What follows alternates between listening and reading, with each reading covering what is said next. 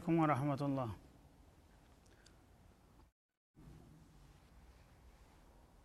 ባለፈው ትምህርታችን ስለ የሰው ልጅ ከጌታው ጋር ያለው አቋም በተለይ ከሀዲው ክፍል ጌታ ብዙ እንክብካቤ እያደረገለት እየቀለበው እያንከባከበው እሱ ግን በጌታው ላይ የሚያምፅና የሚያንገራጥጥ መሆኑን አውስቶ ለምን አቅሙን አያቅም ትናንትና ከየት ከምን እንዴት እንዳመጣሁት አይገነዘብም የሚል ጥያቄ አንስቶ ነበር አላ ስብን ወተላ ያንን በመቀጠል ፈልየንظር ልኢንሳኑ ኢላ ጧአሚህ አሁንም የሰው ልጅ በእኔ በጌታው ላይ ከማመፅና ከማንገራጠጡ በፊት እኔ የምውልለትን ውለታ እስቲ ይገንዘብ ይላል። ሌላው ቢቀር የዕለት ተዕለት ምግቡ ከየት እንደሚያገኝ እንዴት እንደሚመጣለት ለምን አያስተውልም ወደ ምግቡ ይላል ሲሳዩን እንግዲህ የምሰጠው እኔ ነኝ። ሲሳውን ደግሞ ከየት እንዴት እንዳማመጣና እንደምሰጠው ቢያስተውል እኮ አቅሙን ይረዳና የኔን ውለታ ይገነዘብ ነበረ ማለቱ ነው። አናሶበብነል ማአሶባ በዚህ በምግባችሁ ላይ እኛነን ውሃ ማርከፍከፍን የምናርከፈክፈው ይላል። ማለት አዝሪት በሚዘራ ጊዜ በማሳው ላይ የተዘራውን አዝመራ እንዲሁም ደግሞ አትክልቶችን እንዲበቅሉላችሁ ከወደ ሰማይ ዝናብ ማርከፈክፈው እኔ አይደለሁም እንደ ይላል። ይህንም ባላደርግ ኑሮ ሲሳይ ከየት ሊመጣላችሁ ይችል ነበረ ማለቱ ነው በቀላሉ። አናሶበብነል ማአሶባ ለዚህ በምግባችሁ ለምግብ የሚሆኑትን ሸቀጦቻችሁን ለማስገኘት ውሃ የማርከፍከፍን የምናርከፈክፈው እኛ ኮነን ይላል ማለት ነው ثم ሸቀቅነ ለአርዶ ሸቃ ተላይ ዝናቡ በሚወርድና በሚርከፈከፍበት ጊዜ በእርሻው ላይ የተዘራው እና በአትክልቱ ላይ የሚበቅሉት ፍራፍሬዎች እንዲበቅሉ ከእርሱ መሬቱን እንቀድላቸዋለን። ልክ በገዛ ኮምቢያቸው መሬቱን እየሸነቆሩ እንዲወጡና እንዲበቅሉ የማስችላቸው እኔ አይደለሁምን? ይላል አላ ስብን ወተላ ፈአንበትና ፊያ ሀባ በዚህ እንግዲህ በዝናብና በአፈር አማካይነት ለእናንተ ሲሳይ የሚሆነውን አዝሪት ማብቀልን እናበቅላለን ይላል። ወዒነባ እንዲሁም የአትክልት አይነቶችን ለምሳሌ ወይኖችን እናበቅልላችኋለን ወቀድባ ለእንሰሶቻችሁ ደግሞ ግጦሽ የሚሆኑ ጨሌዎችንና ቅጠላቅጠሎችንም እናስገኝላችኋለን ይላል ማለት ነው። ወዘይቱነን ወነክላ እንደገና ደግሞ ከተክልትና ከፍራፍሬ አይነቶች ዘይቱን የተባለውን ጠቃሚ የተክልና እንዲሁም ደግሞ ተምርን እናበቅልላችኋለን። ወሀዳኢቀ ጉልባ ሌሎችም ደግሞ በጣም ቅርንጫፋቸው እስበርሳቸው የተቆላለፉና የዳበሩ የሆኑትን የአትክልት አይነቶች ሁሉ በዚህ መልክ እናስገኝላችኋለን ይላል። ወፋኪሃተን እሸት አሸት የሆኑትንም ነገሮች እንደዛው እንቸራችኋለን በዚሁ ውሃ አብቅለን። ወአባ ለእንሰሶቻችሁ ደግሞ ደፈጫ ወይም እብቅና ጭድ ደፈጫ የሚባሉትን ነገሮችም እናስገኝላችኋለን። ታዲያ ይህን ሁሉ የምናደርግና ቀለቦቻችሁን የምናቀርበው እኛ መሆናችን ተረስቶና ተዘንግቶ የእኛን ሲሳይ እየበላችሁ በእኛ ላይ ተንገረጥጣላችሁ ማለቱ ነው። መታ ለኩም ወሊአንዓሚኩም። እነዚህን አሁን የተጠቀሱትንና ተመሳሳይ የሆኑትን የአትክልትና የአዝሪት አይነቶች የምናስገኘውና የምናበቅለው ለእናንተ ለሰው ልጆች መጠቀሚያ እንዲሆኑ ነው። እንዲሁም ለእንሰሶቻችሁ ግጦሽና ቀለብ እንዲሆኑ አስበን ነው። ይህንን የሚያረግልህን ጌታ ማመስገንና ማክበር ነው የሚገባህ መካድና ማስተባበል ማለቱ ነው። ፈኢዛ ጃአት ሳኻ። እንግዲህ በዚህ መልክ አላህ ስብሓንሁ ወተላ አንተን እንዴት እንዳመጣህና እንዳስገኘህ ሲሳይህንም እንዴት እንደሚያመጣልህና እንደሚቸርህ ከነገረህና ካስታወሰህ በኋላ አሁንም በአመፅ እቀጥላለሁኝ። ያንተን ትእዛዝ አላዳምጥምና አልሰማም የምትል ከሆነ ይህን ደንቆሮ ጆሮህን ያለውል በግድ የሚሸነቁረው ኃይለኛው ጩኸት በሚመጣ ጊዜ የዛ ጊዜ አቅምህን እናሳውቀሃለን ይላል ማለት ነው። ሷካ ማለት የቅያማ ቀን ስም ነው። ባለፈችው ሱራ ጠዋመቱል ኩብራ ብሎ ነበረ። ታላቋ አሳር መከራ ብሎ ነበር ቅያማን ቀን ማለት ነው አሁን ደግሞ ሷካ አላት። እና ማለት ሱሩ በሚነፋ ጊዜ በስራፊል አላህ ስብሓነ ወተላ ወቅቱ ደርሷልና ንፋስ ሲለው በዛ በቀንዱ ላይ ሲነፋበት የጩኸቱ ብዛት ማንኛውም በአለም ላይ በአለም ዙሪያ ያሉ ነገሮችን ሁሉ የሚንጥና የሚበጠብጥ ነው የሚሆነው ማለት ነው። የዛ ጊዜ ታዲያ ማንኛውም ሰው ጆሮውን ቢዘጋ እንኳን አልሰማም ማለት አይችልም ዛሬ ታዲያ ሀቅን አናዳምጥም ብለው የደነዘዙ የሆኑትን ጆሮዎቻችሁን በግዱ የሚሸነቁርና የሚሰቀጥጥ ጥሪ እናሰማቸዋለን ነገ በማለት ይዝታል ማለት ነው። ሀቅን ሊሰማ ፈቃደኛ ያልሆነ መከራና መርዶውን የሚሰማበት ጊዜ ይመጣለታል ለማለት ነው። የውመ የፊሩ ልመርኡ ይህ በጣም አስደንጋጭና ሰቅጣጭ የሆነ ጩኸት የሚመጣው መቼ ነው ብትሉ ሰዎች ሁሉ በሚሸሹበት ቀን ነው ይላል። ሚን አኺህ ከወንድሙ ከሚወደው ወንድሙ አንድ ነገር በሚያጋጥመው ጊዜ ምን ልርዳ ወንድሜ በማለት ፈንታ ያላየ ሰው እንደ ባዕድ ሁኖ ዘወር ብሎ ትቶት የሚሄድበት እለት ነው ማለት ነው። በዛ ቀን ከባዷ ጩኸት ስትመጣ አቅማችሁን ታውቃላችሁ ይላል ማለት ነው።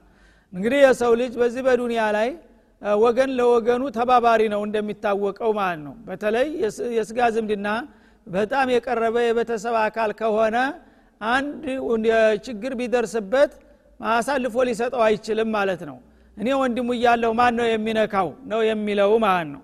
በዛ በቂያማ ቀን ግን እንደዚህ ነገር አይኖርም። ምክንያቱም መከራው በሰዎች አቅም የሚገታና ልባት የሚሰጥ እንዳልሆነ ስለሚያውቁ ሁላቸውም ራሳቸውን ለማዳን ነው እንጂ የሚጣጣሩት አንዱ ሌላውን እረዳለሁ የሚልበት ጊዜ የለም ማለት ነው እና ወንድም ከወንድሙ የሚሸሽበት እለት ነው። ወኡሚህ እንደገና ደግሞ ከእናቱ ከሚወዳት እናቱ ወአቢ ከአባቱም ጭምር። አባትና እናት እንግዲህ የሰው ልጅ መገኛው ናቸው ምንጩ ናቸው ማለት ነው። እንግዲህ አንድ የጉልበተኛ አፍላ የሆነ ሰው በእናት በደካማ አባቱና በእናቱ ላይ አንድ ጥቃት ሊሰነዘር ቢሞክር እኔ እያለሁኝ ማነው አባት እናቴን የሚነካው ብሎ ባለ አቅሙ ሁሉ ይጋፈጣል እንጂ እንዳላየ ሆኖ ዝም ብሎ ሊያልፍ አይችልም ማለት ነው። በዛ በቂያማ ቀን ግን እነሱ አንድ ነገር ቢፈረድባቸው እንዴት እንዲህ ይሆናል ብሎ ሊቃወም አይችልም። እንዳውም ያላየ ያልሰማ መስሎ ትቷቸው ይሸሻል ነው የሚለው ማለት ነው። ወሷሒበቲ እንደገና ተውድ ባለቤቱም ወበኒ ከአብራኩ ክፋይ ከሆኑትም ልጆቹም ይሸሻል ይላል ማለት ነው። እንግዲህ አላህ ስብሓንሁ ወተላ እነዚህ የቤተሰብ አባላቶች በማንኛውም መልኩ ቸል የሚባሉ አይደሉም። የፈለገው ነገር ችግር ያጋጥማቸው ምን አገባኝ ተብለው የሚታለፉ አይደሉም ማለት ነው። እና ከዝቅተኛው ጀምሮ ወደ ከፍተኛው ይሄደ ማለት ነው። መጀመሪያ ወንድም ያው የመጀመሪያ ተባባሪ ነው ማለት ነው። ከዛ በኋላ ደግሞ እናት አባት ከልጃቸው ጋር ያላቸው ቁርኝነት በጣም የከበደ ነው። እና እነሱን እንኳ ይጨክንባቸዋል አለ ከዛ በኋላ ደግሞ ሰው ካገባና ከወለደ በኋላ የእናት አባትን ቸል እያለ ወደ ባለቤቱና ወደ ልጆቹ ነው እያደላ የሚመጣው ማለት ነው። እነዛን እንግዲህ የበለጡ አማራጭ የሚላቸውን እንኳ በደረጃ በደረጃ መከራ በሚያጋጥማቸው ጊዜ እገሌ ስራ ይቀልድ የለም ሊል አይችልም ማለት ነው። ወንድሙን እንደሸሸው እናት አባቱንም እንደዛው ይሸሻቸዋል። እነሱን እንደሸሸ ሚስቱንም ልጆቹንም ይከዳቸዋል። ለምን መከራው ታቅም በላይ የከበደ ነውና ይላል ማለት የቅያማ ቀን ጉዳይ። በቅያማ ቀን እንግዲህ እኔ ያለሁኝ ብሎ ጣልቃ ለመግባት ቢሞክር የምጠብቀው ሲኦል ናት። ያቃል ማለት ነው? የዘላለም ጀሃነም ነው። ስለዚህ እኔ ለማን ብዬ ራሴን እሰዋለሁኝ ነው የሚለው? እዚህ ዱኒያ ላይ ግን የፈለገው ነገር ከባድ ቢሆን ሞት ነው የመጨረሻው። ስለዚህ ቤተሰቦች ከሚጠቁ እኔ መሞት አለብኝ ይላል። ሙቶ መገላገልን ይመርጣል። እዛ ግን በሞት መገላገል የሌለበት ቦታ ስለሆነ ገና ተወዲሁ ያላየ መስሎ መሸሽ እንደ መፍትሄ ይቆጥራል ማለት ነው። ሊኩል ምርእ ሚንሁም የውመይድን ሸእኑ ዩግኒ ለማንኛውም ሰው በዛ ቀን ለራሱ በቂ የሆነ ሀሳብና ጭንቀት አለው። ራሴ እንዴት ልዲያንና ላምልጥ እንጂ እገሌን እንዴት ልርዳው ብሎ የሚያስብ ሰው የለም ይላል ማለት ነው። ስለዚህ እንግዲህ በሀዲስም እንደተነገረው የውመልቅያማ በሚሆንበት ጊዜ ወዳጅ ዘመድ የቤተሰብ አባላት የተለያዩ እንግዲህ ወገኖቻቸውንና ዘመዶቻቸውን ወዳጆቻቸውን በሚያው ጊዜ እንዳላዩ ሁነው ተሩቅ ሸሽተው ተደብቀው ሊያመልጡ ይሞክራሉ ይላል። ለምን? ሰው ሲባል ያው ማህበራዊ ሕቁቆች አሉበት ማለት ነው። ግዴታና መብት አለ። ስለዚህ አሁን ሂሳብ ነው ፊት ለፊቱ ያለው ሲራጥ ነው ሚዛን ነው እነዛ ነገሮች በሚመጡ ጊዜ ነጥብ ሊጎልብኝ ይችላል ብሎ ሁሉም ይጨነቃል ይሰጋል። እዛ ጊዜ ነጥብ ተጎደለበት ወደ ጀሃነም ነውና የሚላከው ማለት ነው። በዛ ሁኔታ ላይ እየተጨነቀ እያለ የቤተሰብ አባላት እገሌ እባክህ እርዳኝ እንደዚህ ነጥብ ጎሎብኛል ብሎ ከጠየቀው እናትን አባትን የመሰለ እንዴት አድርጌ እምቢ ልለው እችላለሁኝ? ከሰጠሁት ደግሞ የእኔ ከጎደለብኝስ ብሎ በመጨነቅ ገና ከወዲሁ ይሸሻል ማለት ነው። ሁሉም ለራሱ ይሸሻል አባት እናትም ልጃቸውን ሲያው ይሸሻሉ። ምናልባት አንድ ነገር ከጠየቀን በልጃችን ላይ መጨከን አንችልምና አንድ ነገር ብንሰጠው ደግሞ የእኛ ይጎልብናል ብለው በመፍራት እነሱም ይሸሻሉ እሱም ይሸሻል። ወንድም ለወንድም እህትም ለእህትም ባልም ለሚስት ሚስትም ለባል እንደዛው ይሸሻሉ። ለምን? ሂሳብ አለኝ በዱንያ እንዲህ አይነት ሀቅ አጓለህብኛልና በዛ ፈንታ እዳ ክፈለኝ። አሁን እንደዚህ አይነት ሐሰና ትፈልጋለሁኝ ካለ ያን ነገር ላለመጠየቅና ላለመክፈል ሲል ሁሉም ለራሱ እየተጨነቀ መሸሽና መደበቅን ይመርጣል ይላል ማለት ነው። ውጁህ የውመኢዝን ሙስፊራ በዛ ቀን ፊቶች የበሩ ይሆናሉ ይላል። ዳሂከቱን የሳቁም ይሆናሉ ሙስተብሽራ በጣም የተዝናኑ ይሆናሉ ይላል። ማለት የወዳጆቹ ፊቶች ማለት ነው። እንግዲህ በዚህ በዱንያ ህይወት እያሉ ጌታቸው ጋር የተዋወቁና በፍቃዱ የተመሩ የሆኑት የሙእሚኖች ፊት ገና በሚነሱ ጊዜ አላህ ስብሓንሁ ወተላ መልካም መስተንግዶ እንዳዘጋጀላቸውና ተመጥፎ ሁሉ እንደሚያሳልፋቸው ስለሚረዱ ፊታቸው በደስታ ይፈካል። ደስታ ፈገግተኛ ሁነው ይታያሉ ማለት ነው። ወውጁህ የውመኢዚን አለያ ገበራ። ሌሎቹ ፊቶች ደግሞ በተቃራኒው በላያቸው ላይ አቧራ የተነሰነሰባቸው መስለው ገርጥተው ይነሳሉ። ተራቁሃ ቀተራ ጥልመት የሚያጠላባቸው ሁኖ ይላል። ፊታቸው ክሰል መስሎ ተቃጥሎ ነው የሚነሳው በድንጋጤ ማለት ነው። እነዚህ ደግሞ የካፊሮችና የሙናፊቆች የፉሳቆች ፊት ነው ማለት ነው። እና ኡላይከውም ልከፈረቱ ልፈጀራ በዚህ መልክ እንግዲህ ፊታቸው ጠቁሮና ገርጥቶ የሚነሱት እነማን ናቸው ታልክ? በዱንያ ህይወታቸው እያሉ በጌታቸው የካዱ እንደገና ደግሞ ስነ ምግባራቸው የተበላሸ የኩይና የመጥፎ ስራ አስተናጋጅና አራማጅ የሆኑት ናቸው በዚህ መልክ የሚነሱት ይላል አላ ስብን ወተላ ስለዚህ እንግዲህ በዚህ መልክ ነው የሰው ልጆች የሚነሱት። ወይ ፊታቸው በርቶ ፈክቶ በደስታ ተፍነክንከው ይነሳሉ ወይም ደግሞ ፊታቸው ገርጥቶና ጠቁሮ አፍረው ተቃለው ይነሳሉ። ከየትኛው ቡድን እንደምትሆን ከወዲሁ አስብበት የሰው ልጅ ይላል ማለት ነው። ቢስሚላህ ራህማን ራሒም ሱረቱ ተክዊር መክያ። መካ የወረደች ስትሆን 29 አንቀጾች አሏት እሷም በሁለት አበይት ነገሮች ላይ ታተኩራለች። አንደኛ ካሁን ቀደም በተደጋጋሚ የተነሳው የቅያማ ቀን ጉዳይ አሁንም ይደገማል ማለት ነው። ሁለተኛ የነቢዩ ተልኮና እንደገና ከጌታቸው የመጣላቸው መመሪያ የቁርአን ጉዳይ በጥላትና በወገን እይታ ምን አይነት መመሪያ እንደሆነ የሚገመገምበት ክፍል ይሆናል ማለት ነው እንግዲህ የአላህ ስብንሁ ወተላ በዛ ወቅት የነበሩ የሰው ልጆች አብዛኛዎቹ ከሞት በኋላ መነሳትና በሰሩት ስራ መጠየቅ እንቆቅልሽ ስለሚመስልባቸውና እንዴት ሰው ተሞተና ከበሰበሰ በኋላ ይነሳልና ይመለሳል ይሉ ስለነበረ ይህን ቁም ነገር አላህ ስብንሁ ወተላ ደግሞ ደጋግሞ መላልሶ ያሰምርበታል ማለት ነው። ሰዎች ተዚህ እንግዲህ አጉል አስተሳሰብ መላቀቅ ስላለባቸው በተደጋጋሚ በብዙ ሱራዎች ነው መልሶ ይህን ነገር የሚያረጋግጠው። እና የቅያማ ቀንን ጉዳይ እንዳውም ቅያማ ከመድረሱ በፊት አስቀድመው በመዳረሻው አካባቢ ላይ ወሳኝ የሆኑ ምልክቶች አሉ የሚከሰቱ። ስድስት የተለያዩ ነገሮች። እንደገና ደግሞ ቅያማው በቀጥታ ተተከሰተ በኋላ በተከታታይ ደግሞ ስድስት ነገሮች አስራ ሁለት ነጥቦች ያቀርብልናል በተከታታይ ማለት ነው ቂያማ በሚደርስበት ጊዜ አሁን ቀደም እንደተባለው አለም አቀፍ አጠቃላይ ነውጥ እና ውጥንቅጥ ነው የሚፈጠረው ማለት ነው። የቂያማ ጦስ የማይደርስበትና የማያጠቃው ምንም ነገር የለም ከአላህ በስተቀር ማለት ነው። እና ሰማይም ምድርም በውስጣቸውም በዙሪያቸውም ያሉ ፍጥረታቶች በሙሉ ይናወጣሉና ይታመሳሉ በቂያማ ቀን ክስተት ማለት ነው። ስለዚህ ይሄ እንግዲህ መከራና ጦስ የሚደርስባቸው ነገሮች ተነሱ አበይት ዋና ዋና ነገሮች የሚባሉትን ነው እንደ ናሙና የሚጠቅስልን አንዱ። አሁን ኢደ ሸምሱ ኩዊረት ይላል። እስኩር ለሁም ያረሱለና ፀሐይ ተጠቅላ ብርሃኗ ተጠቅሎ እንደ አሮጌ ጨርቅ ተጥቅም ወጥታ በምትወድቅበት እለት የሚሆነውን ነገር አስታውሳቸው ይላል። እንግዲህ ፀሐይ እንደሚታወቀው አላህ ስብሓንሁ ወተላ ልዩ የብርሃን ምንጭ አድርጓታል ማለት ነው። እና በድምቀቷ በሙቀቷ በሁሉም ነገር ለዓለም ወሳኝነት ያላት ልዩ ቦታ ያላት ፍጡር ናት።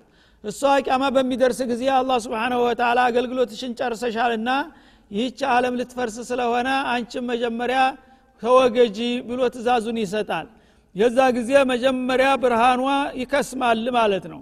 እሱ ተከሰመ በኋላ ልክ እንዲያሮጌ ኳስ የበሰበሰች ድሪቶ መስላ በባህር ላይ ትወድቃለች ይላል ማለት ነው በሀዲስ እንደተብራራው እና ይህ በሚሆንበት ጊዜ የሚሆነውን ከወዲሁ ጥቀስና አስታውሳቸው ይላል።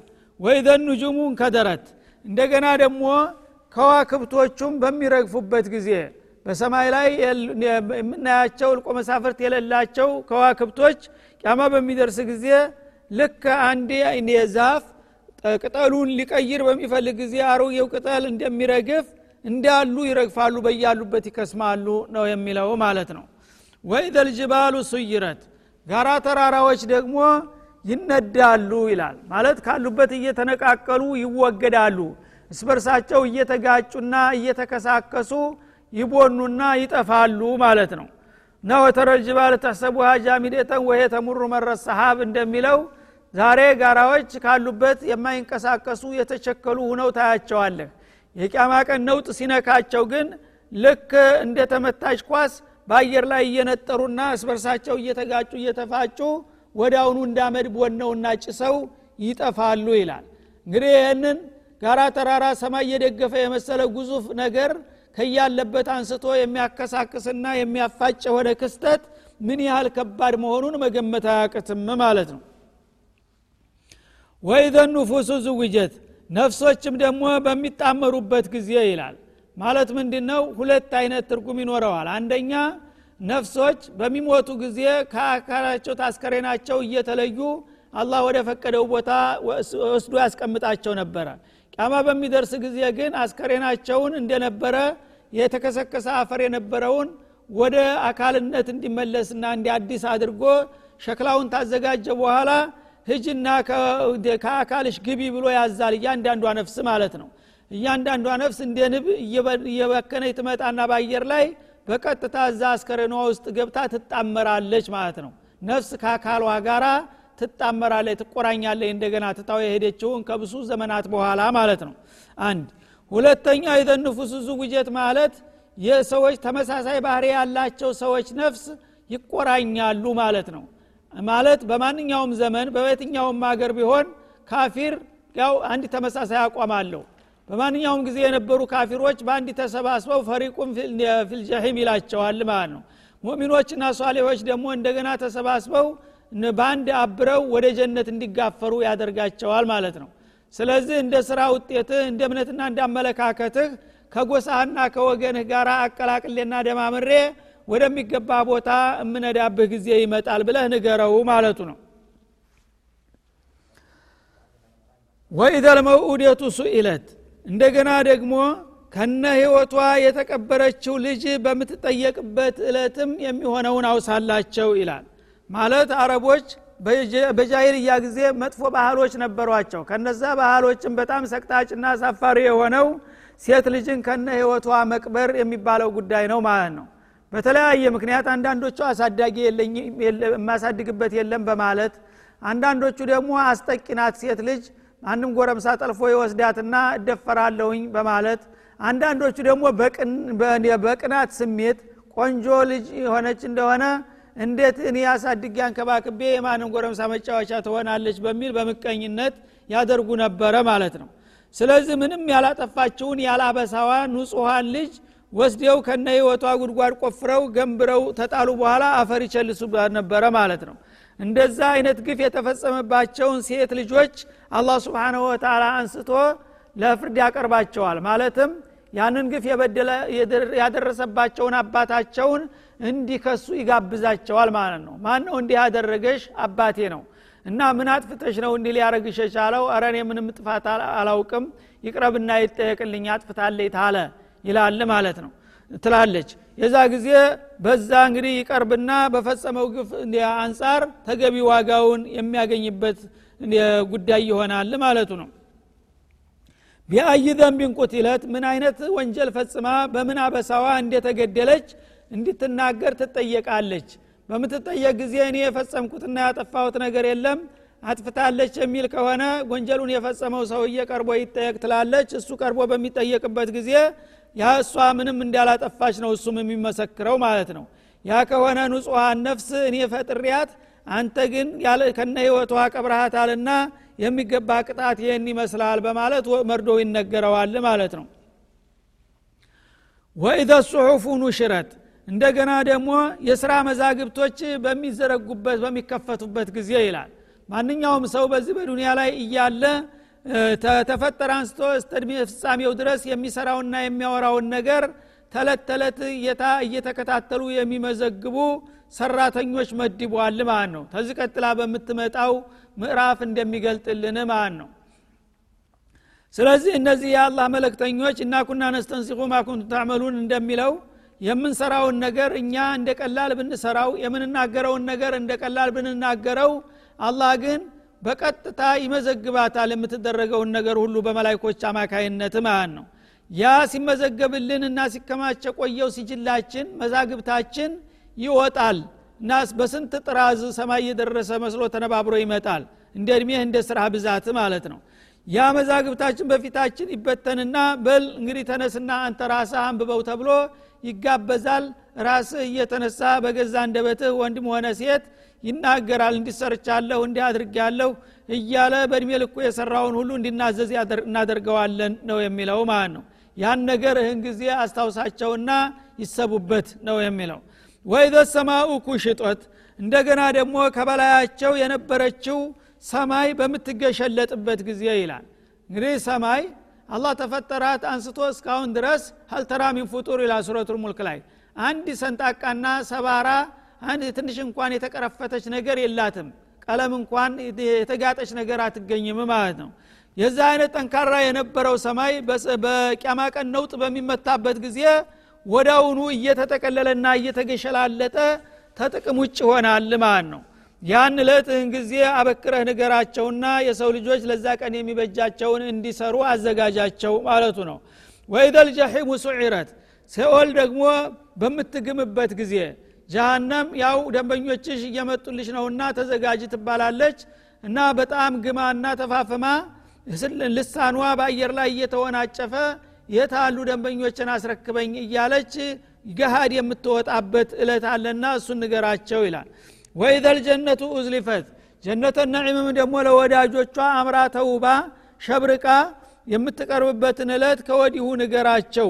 እሷን የሚፈልጉ ካሉ እንዲዘጋጁ ማለቱ ነው አሊመት ነፍሱማ አህضረት። እነዚህ እንግዲህ ከአንድ እስከዚህ ድረስ በተከታታይ የተጠቀሱት የቅያማ ቀን ክስተቶች በሚከሰቱበት ጊዜ ነፍስ የተባለች ሁሉ በዱንያ ላይ እያለች ያቀረበችውን የስራ ዝግጅቷን በግሃር ታያለችና ታውቃለች ይላል ማለት ነው። ዛሬ ማንኛውም ሰው የሰራውን ስራ ይሰራል እየዋለ እያደረ የሰራውን ነገር እየረሳው ያልፈዋል ዝም ብሎ እንደቀላል ማለት ነው የውመልቅያማ በሚሆንበት ጊዜ ግን በእድሜ ልክ ሰባ ሰማኒያ ዓመት ዘጠና ዓመትን ብትቆይ በዛ ሁሉ እድሜ የሰራሃትንና ያወራሃትን እያንዳንዷ መዛግብት ውስጥ ሰፍራ ትመጣለች። አንተ የረሳሃት ሁሉ ፈጣ ስትመጣ እንደገና ታስታውሳታለህና ታውቃታለህ። እና ያንን ነገር የሰራውን ሁሉ ራስህ በምታነብና በምታቀርብበት ጊዜ የኔ ሰራተኞች መላእኮች የጨመሩብህ ነገር አለ ያዛቡት ነገር አለ ተቸው እስቲ ይለዋል አላ ስብን ወተላ እረ ምንም የጨመሩት ያጓደሉት ነገር የለም። የሚገርመው በጣም ጥቅቅን እንኳ የምትባለውን ነገር ሁሉ አልረሷትምና አልዘነጋትም። ማ ሊሃذ ልኪታብ ላ ዩጋዲሩ ሰጊረተን ወላ ከቢረተን ኢላ አሕሷሃ ይላል። አንድ ነገር ያልሰራሁት ነገር ነው ይሄ ተጥፎብኛል ብሎ ሊቃወመውና ሊተቸው የሚችለው ነገር አያገኝም።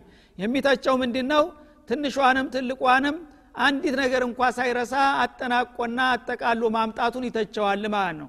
እና ጎላ ጎላ ያለውን ነገር ግድ የለም። ጥቅቅኗን ሁሉ ለምንድን ነው የማይረሳትና የማይተዋት ብሎ ይተቻል የሚለው ሲያጣ ማለት ነው። በዚህ መልክ እንግዲህ የስራ ውጤታችሁን የምታውና የምታገኙበትን እለት ከወዲሁ አስታውሳቸውና ንገራቸው ይላል። ከዚያ በኋላ እንግዲህ የቅያማ ቀንን ጉዳይ በዚህ መልክ ተጠቀሰና ካስተዋወቀ በኋላ የሰው ልጆች የዛ ጊዜ የሰሩትን ስራ ውጤት ያያሉና ያገኛሉ። የዛ ጊዜ እንደገና ፊቱን እየነጩና ደም እያለቀሱ ምነው እንዲህ ባልል ኑሮ ምነው እንዲህ ባላረግ ኑሮ ብሎ በከንቱ ተመጸጸት። ይህን ጊዜ ይህንን አውቆ መዘጋጀት ነውና የሚበጀው። ይህንን ንገራቸውና አስታውሳቸው ይላል ማለት ነው።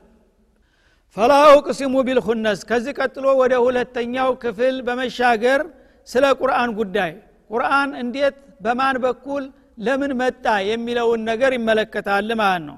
በቃለ መሀል ላይ ጀምረዋል። ይሄ በጣም ትኩረት ሊሰጠው የሚገባ ነጥብ ስለሆነ ማለት ነው። ፈላ ኡቅሲሙ ቢልኹነሲ በተደባቂዎቹ ከዋክብቶች ምላለሁኝ ይላል። ላኡቅሲሙ የሚለው ቃል በሚመጣበት ጊዜ በቁርአን ውስጥ ብዙ ጊዜ ላ ነፍይ ነበረች ማለት ነው። አልምልም ተብሎ ነበረ የሚተረጎመው። ብዙ ጊዜ ግን እምላለሁኝ ለሚል በተቃራኒው ነው ማለት ነው ለምን ላ የምትለውን ቃል አረቦች ብዙ ጊዜ ሲናገሩ አልምልም ይላሉ ለመማል ሲፈልጉ ማለት ነው። እና ይሄ ነገር አያስምልም። የታወቀ አገር ያወቀው ፀሐይ የሞቀው ጉዳይ አይደለም እንዴ?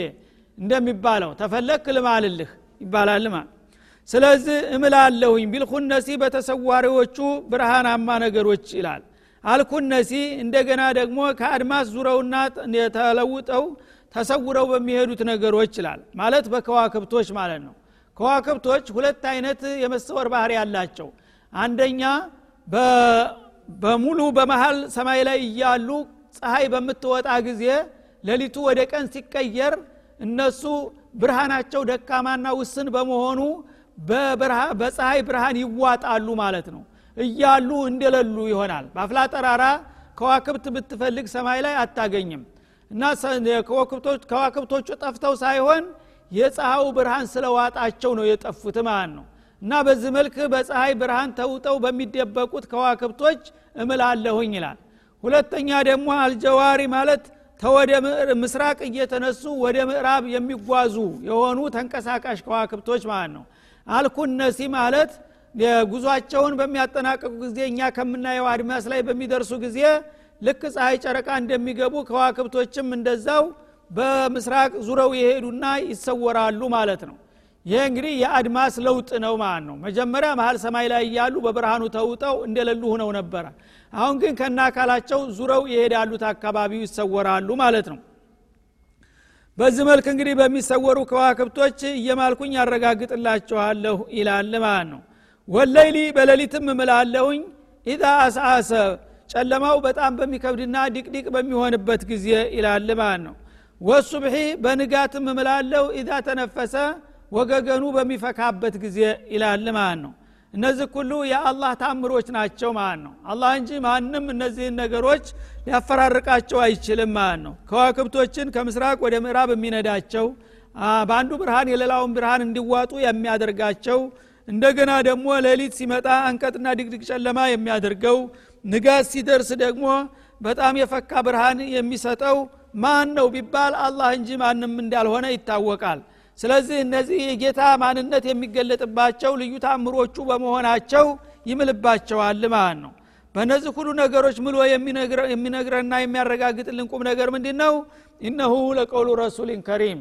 ይህ በነቢዩ ሙሐመድ በኩል የሚነበብና የሚቀረብላችሁ ነገር የተከበረ መለክተኛ ቃል ነው።